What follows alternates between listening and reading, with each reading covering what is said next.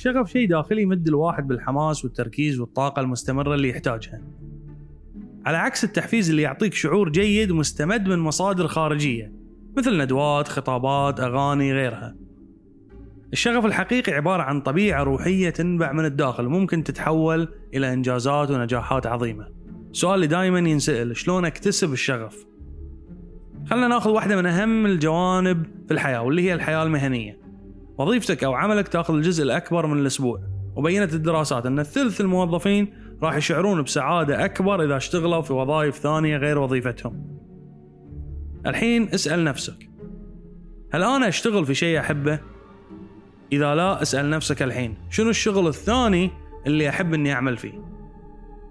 هل السبب هو المال؟ يعني لو ربحت 1,000,000 دينار وسويت كل اللي تحلم فيه، هل بترجع تشتغل نفس شغلتك أو راح تشتغل في شيء ثاني؟ الناجحين يحبون يشتغلون في نفس أشغالهم ومستعدين يتحملون أنهم يشتغلونها حتى بدون مقابل. بس ليش نقول عنهم ناجحين؟ لأنهم قدروا يطلعون فلوس من وراء الشغل اللي يحبونه. إذا ما عندك المهارات الكافية في أنك تعمل في شيء تحبه، أوجد وقت للتعلم. تعلم المهارات الضرورية لهالعمل أو اشتغل بدوام جزئي أو عمل تطوعي بدون ما تخسر وظيفتك الحالية. لما تشتغل في شيء تحبه راح تشوف أن وقتك برا الشغل أكثر سعادة ونشاط وتواصلك إيجابي مع الآخرين. تعرف ليش؟